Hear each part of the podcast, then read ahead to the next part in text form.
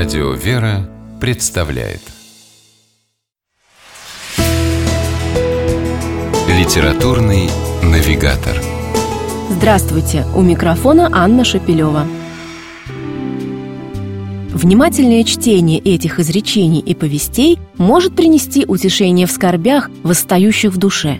Так писал образованнейший человек своей эпохи, первой половины XIX века, монах и православный святой епископ Игнатий Бринчанинов в предисловии к «Отечнику», сборнику историй и эпизодов из жизни праведников первых веков христианства.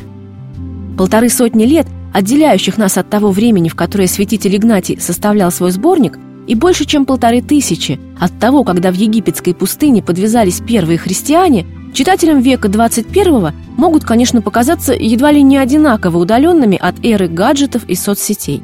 Но они наверняка изменят свое мнение, если возьмут в руки книгу «Узкая тропинка. Притчи о жизни», где редакторы издательства «Дар» постарались собрать наиболее актуальные и назидательные сюжеты из упомянутого «Отечника». В них и подсказка, как поступить в тех или иных жизненных обстоятельствах, и просто добрый совет. Большинство из этих историй очень легко представить в современных реалиях, стоит лишь немного сменить декорации. Например, вот эту, о молодом монахе, увидевшем на дороге забытую кем-то связку стручков гороха. «Повезло, можно взять себе и сварить на ужин», — подумал монах. Но в сердце закралось сомнение, и он спросил совета у идущего рядом наставника. А наставник, святой отшельник, с удивлением ответил, «Если не ты забыл на дороге эту связку гороха, то почему решил, что можешь взять ее себе?»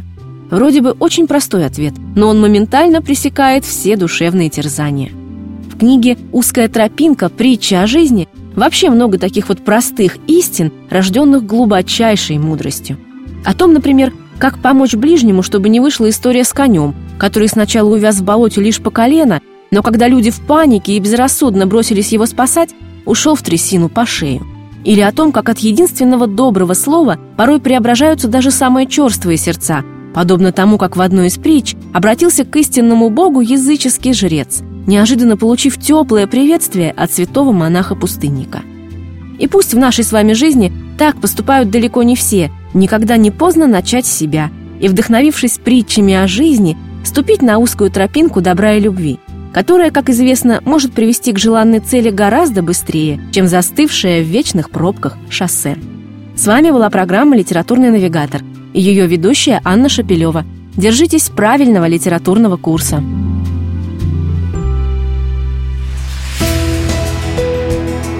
Литературный навигатор. При реализации проекта используются средства государственной поддержки, выделенные в качестве гранта в соответствии с распоряжением президента Российской Федерации от 1 апреля 2015 года номер 79 РП и на основании конкурса, проведенного Союзом женщин России.